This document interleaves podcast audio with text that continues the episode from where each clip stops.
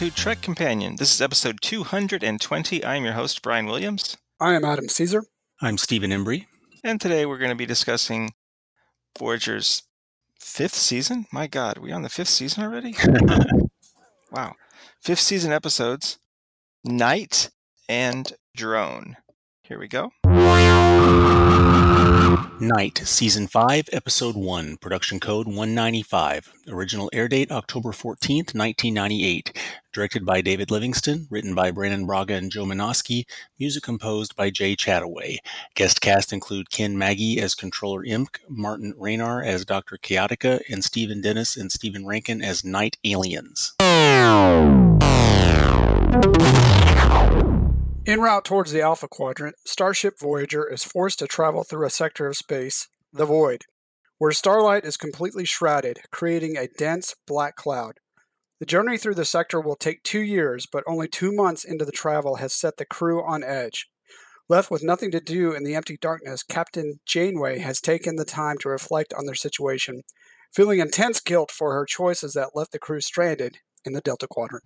You're using their space as a dumping ground for your antimatter waste. Why? Our civilization produces over 6 billion isotons of industrial byproduct every day. This region is a perfect disposal site. How convenient for you. A spatial vortex to the middle of nowhere, far away from your own system. Out of sight, out of mind. Problem is, somebody lives here. Night. Steve, kick us off on Night. I always enjoyed the Captain Proton stuff. I like how this begins. Um, I always thought that was fun. Their uh, stuff with that. Um, this so this episode. I mean, I think it's it's kind of interesting because it's. Um, I don't think it's bad or anything. I think it's it's um, you know has some adventure and whatnot. I do think there's some slow spots where it feels like it just kind of drags on and on, but at the same time, I think that kind of does something to put us in the place of them feeling so isolated and everything's just the same, you know. So I don't know if so that kind of feeling, the way they did that does kind of convey that feeling. So I don't think it's a, you know, I'll give it a pass really on some of those slow slow spots.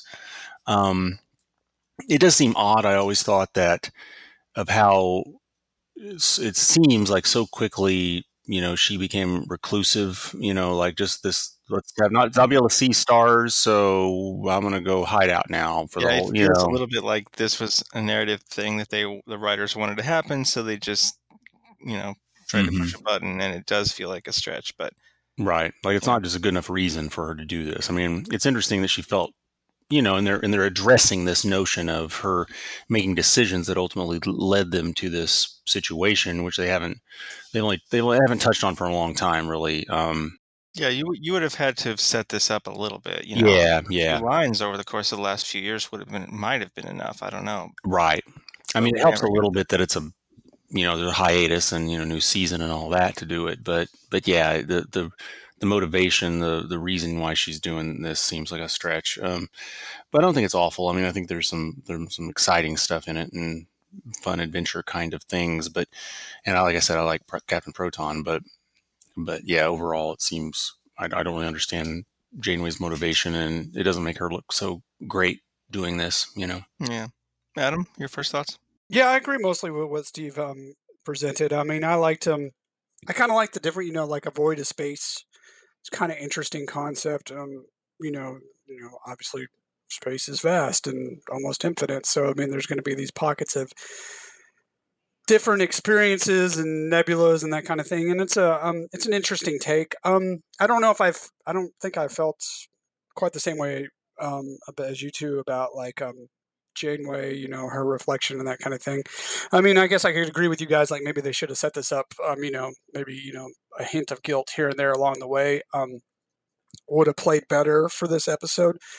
But I mean, I kind of like you know the first scene where Chakotay goes in there. I actually do like the scene. You know, she's talking about how she wishes for a couple Borg cubes just to be distracted. Um, and I kind of think that's kind of says something in general about life. You know, it's like you know we don't take the time to reflect on our decisions or the consequences or the unintended unintended consequences of how things the choices that we make may affect a broad swath of people. And um, in this case, it's kind of a microcosm with the crew.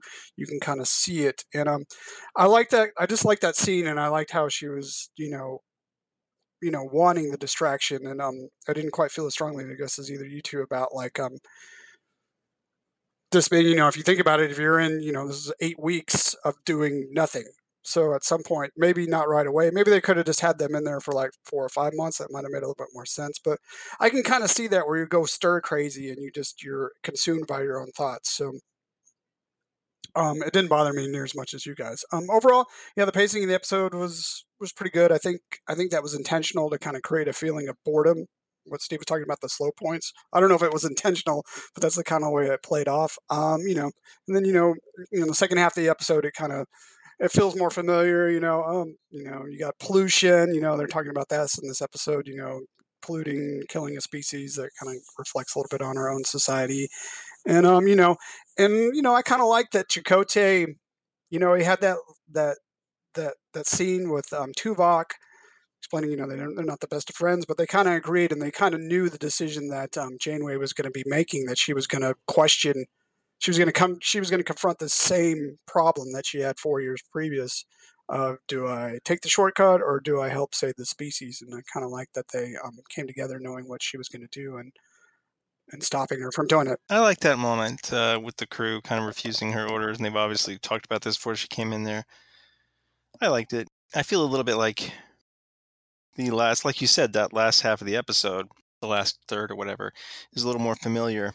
Um, I enjoyed the first half or so more with them, you know, in this void, and they they lose power, and there's some really great like shots of power being lost throughout the ship, and just the sense of they're already feeling so isolated and awful, and going a little bit stir crazy and then in the middle of all the blackness, the ship just loses power and stops, and um, hmm. the dread on some of their faces and stuff. So I, there's a lot of good stuff in there, and more to the point, there's a lot of unique stuff that I feel like we haven't seen in the last few years on Voyager or any Star Trek or any Star Trek really.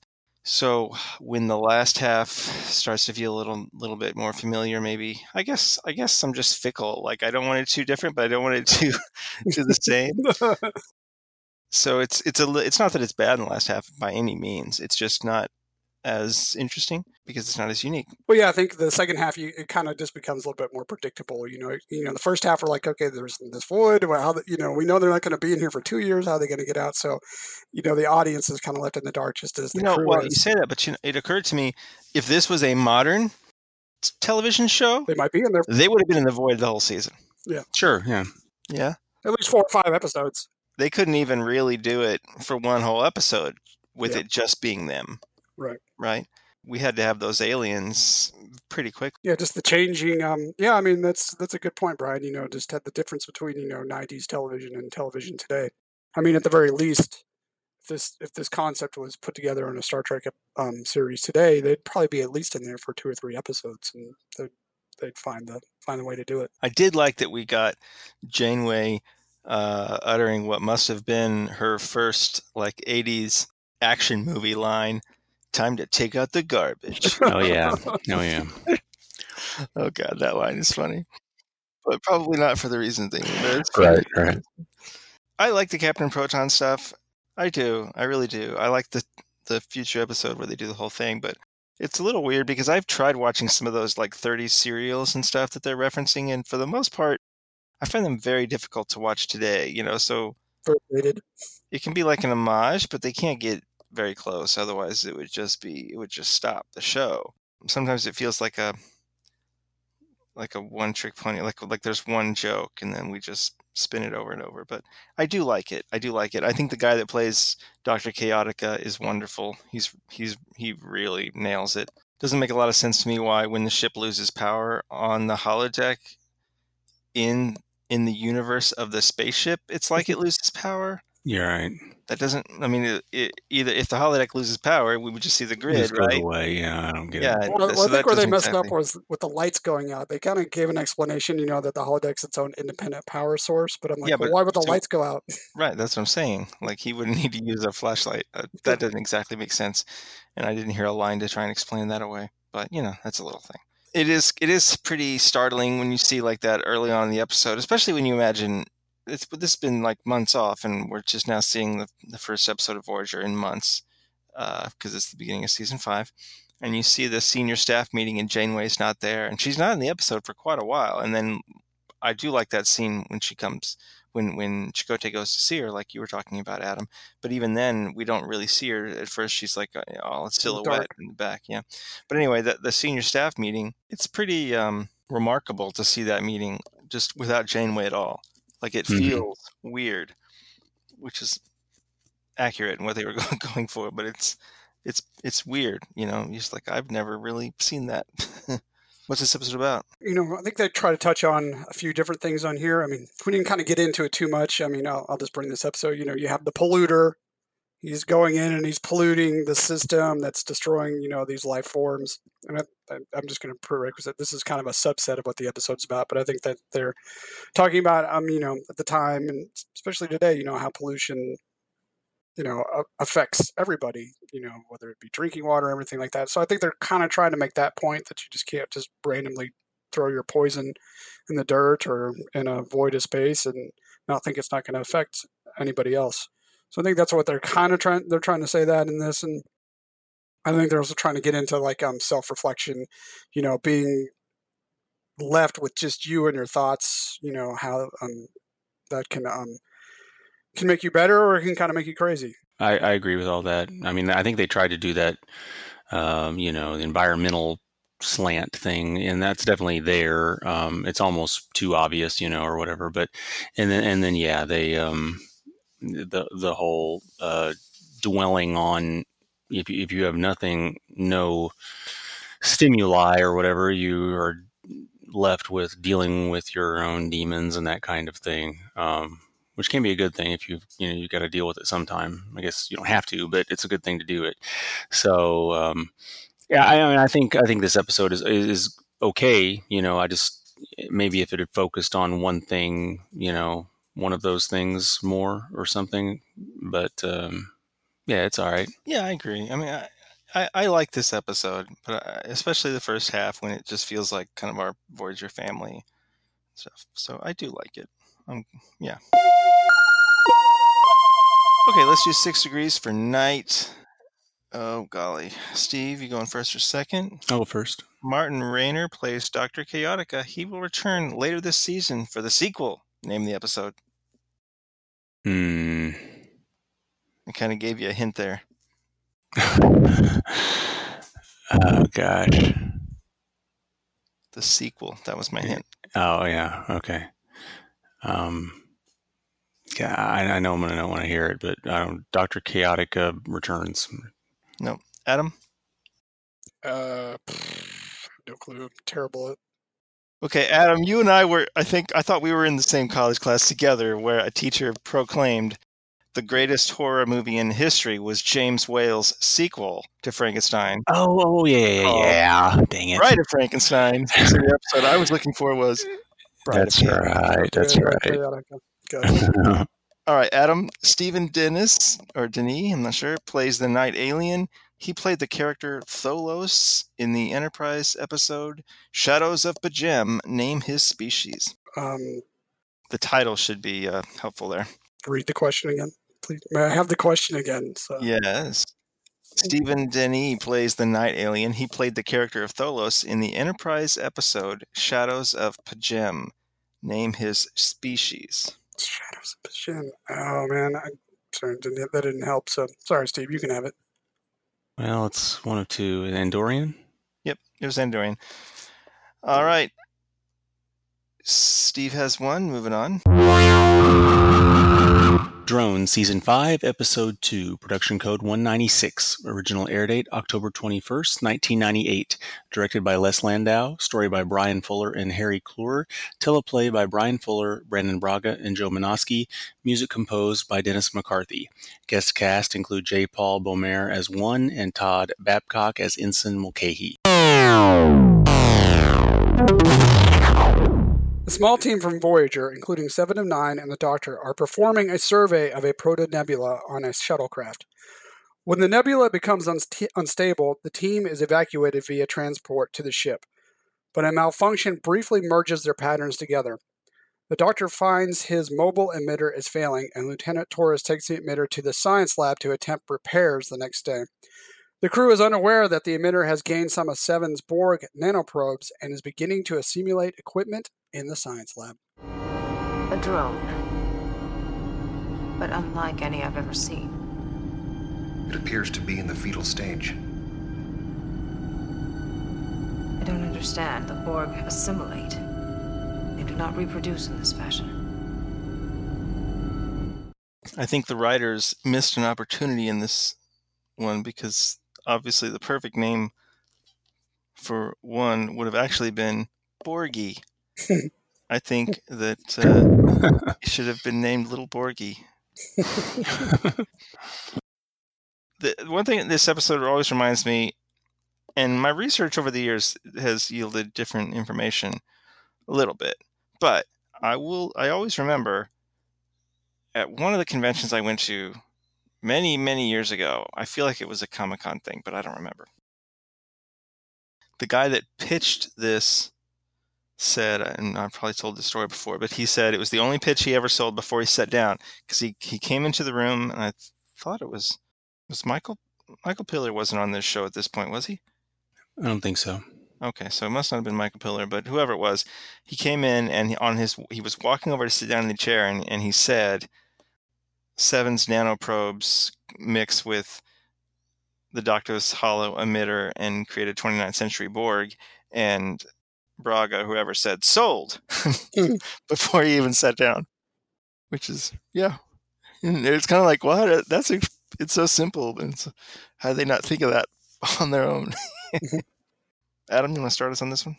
Sure. Um, I like this episode. You know, it's you know, it's got some it's got a few themes from you know past episodes, but I you know not past episodes of Voyager, but past episodes in you know Trek series, Next Gen, and so forth. You know,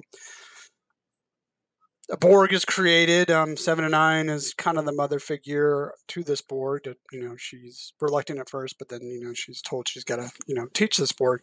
So yeah, it's an interesting concept to kind of have um you know the Borg nanoprobes intermix with Doctor's technology and uh, creates a baby. It's kind of far fetched, but it, it it works. I think just because they don't spend too long on that, they just go through it quickly. Okay, all right, we're we got a Borg baby, and here we go. What you were talking about, Borgie, right? Borgie. We're talking about Borgie.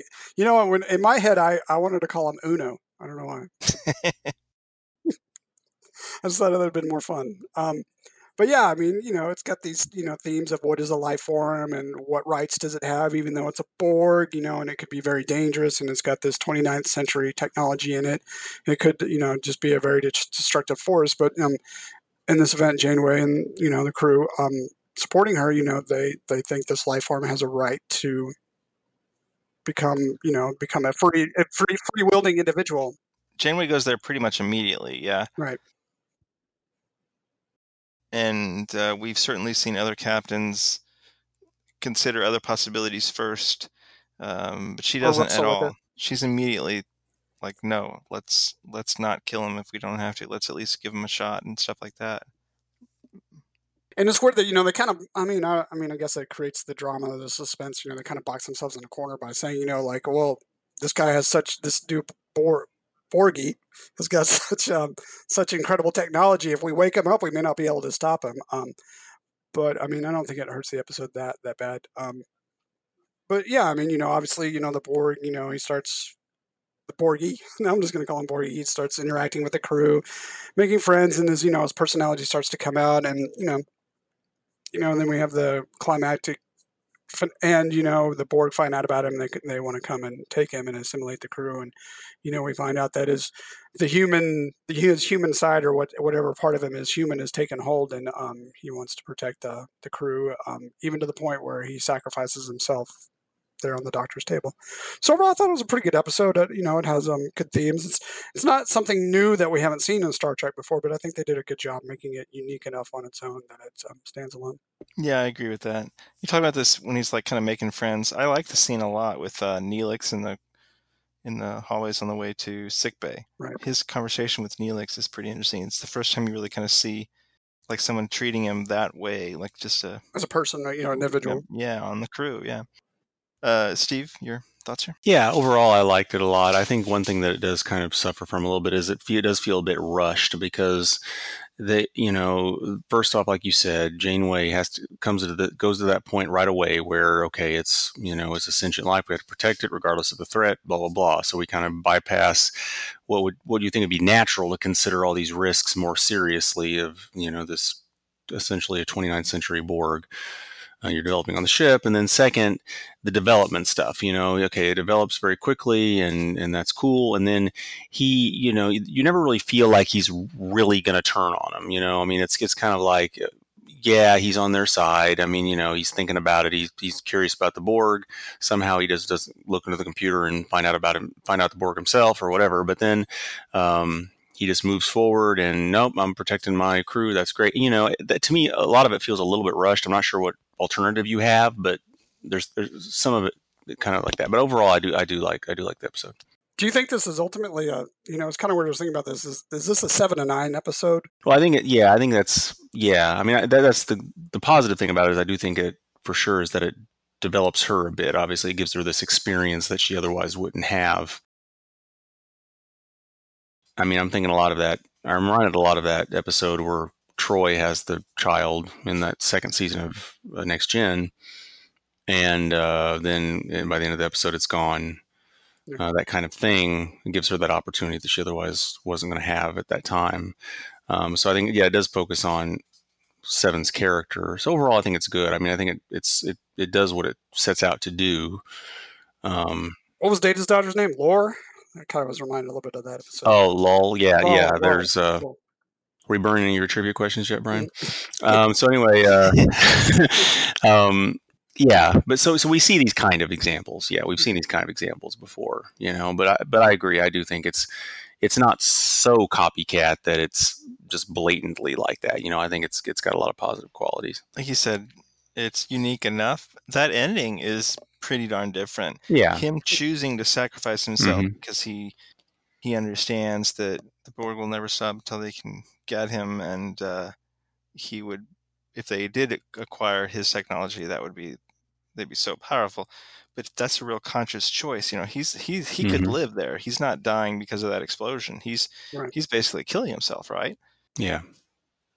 And that's certainly very different. And when Seven begs him, you know, please, you're hurting me, you must comply or whatever, and he just he says, "You will adapt," and it's such a great little moment, you know. Yeah. And it's such a it's a good line. I mean, it's a great line.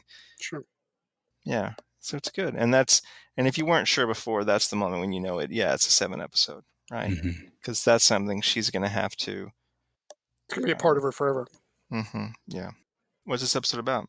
I kind of took away from it. It is about, um, you know, first, and this is a minor thing. It's about what you know, what is a life form, and what and and how do you treat a new life form, and that's a that's an ongoing theme throughout Star Trek and I think we can all agree we love that part about Star Trek.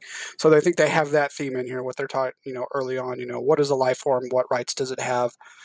Um, how do we deal with it? Um, and how do we treat it? Um, and uh, and a lot of that is just like you you know in Star Trek, and I think most of us in our own lives we use use our own human morality to kind of look at that and go with it. And and, the, and this episode does a good job of, of staying true to the Star Trek um, morals of like you know it's about life and and new exploration that kind of thing. So that's that's part of the theme in this. And then you know we get into um, the seven and seven and nine where she you know it's about finding your own individuality and um, you know being comfortable in that individuality and yourself and your own person and um, i think um, this experience um, furthers the character of seven and nine in that in that journey to become more human where you know it's funny is like you know data that was his aspiration to become more human it's um, seven is um, more of a reluctant participant in becoming more human so um, i thought that that progressed her character steve yeah, I, I, think since we acknowledge it's mostly a seven episodes, it's her perspective that's kind of the key to it, and that's that you know that idea that ultimately it's such a complex thing to uh, to have to let go. You know, she's the mother character in a way, and uh, and he develops quickly and ultimately comes to his own conclusion, a very painful conclusion for her, but ultimately you know it's it's out of her hands at that point and that's that's that's kind of that that's the complications of parenthood, you know, and uh, and ultimately it also provides a lot of perspective for yourself. You know, she it wasn't that long ago, of course, when she was on the other side of this and she was the one that she's separate from everyone else. And now she acknowledges and she's convincing him, hey, this is our family, you know, and, um, and, and, and as it is in real life, parenthood provides that unique kind of perspective where you look at things a little differently than you looked at before, you know, so. Cool. Let's do six degrees for drone. Steve has one. Adam, are you going first or second? I'll go first. J. Paul Boehmer plays one, the Borg that should have been called Borgie. Boehmer plays a 20th century Vulcan explorer that crash lands on Earth alongside one of T'Pol's ancestors in Enterprise's second season. They did not crash in a river. Name the episode. Mm, I remember the episode. Um, I should have said they did not crash in a graphite pond.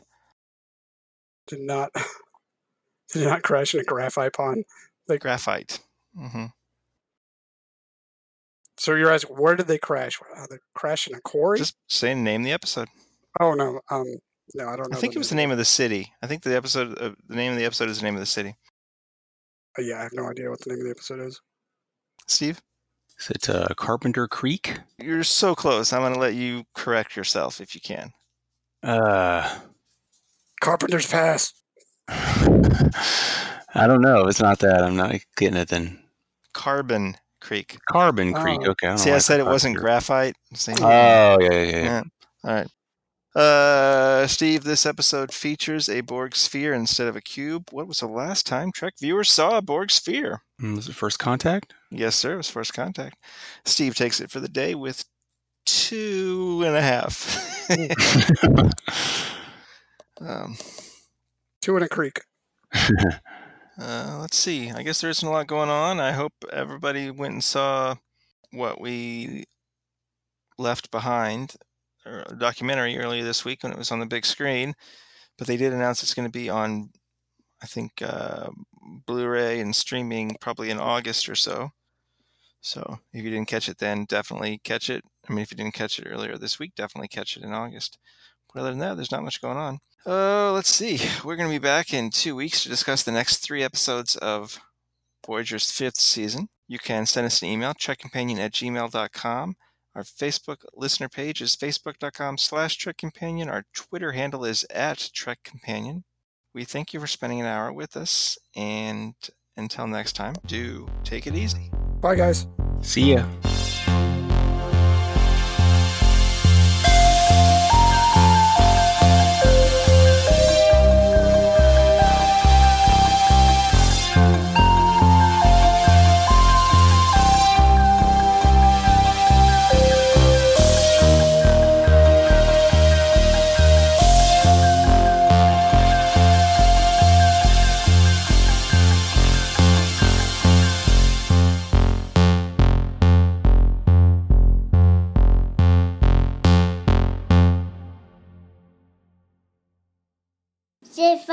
I passed it.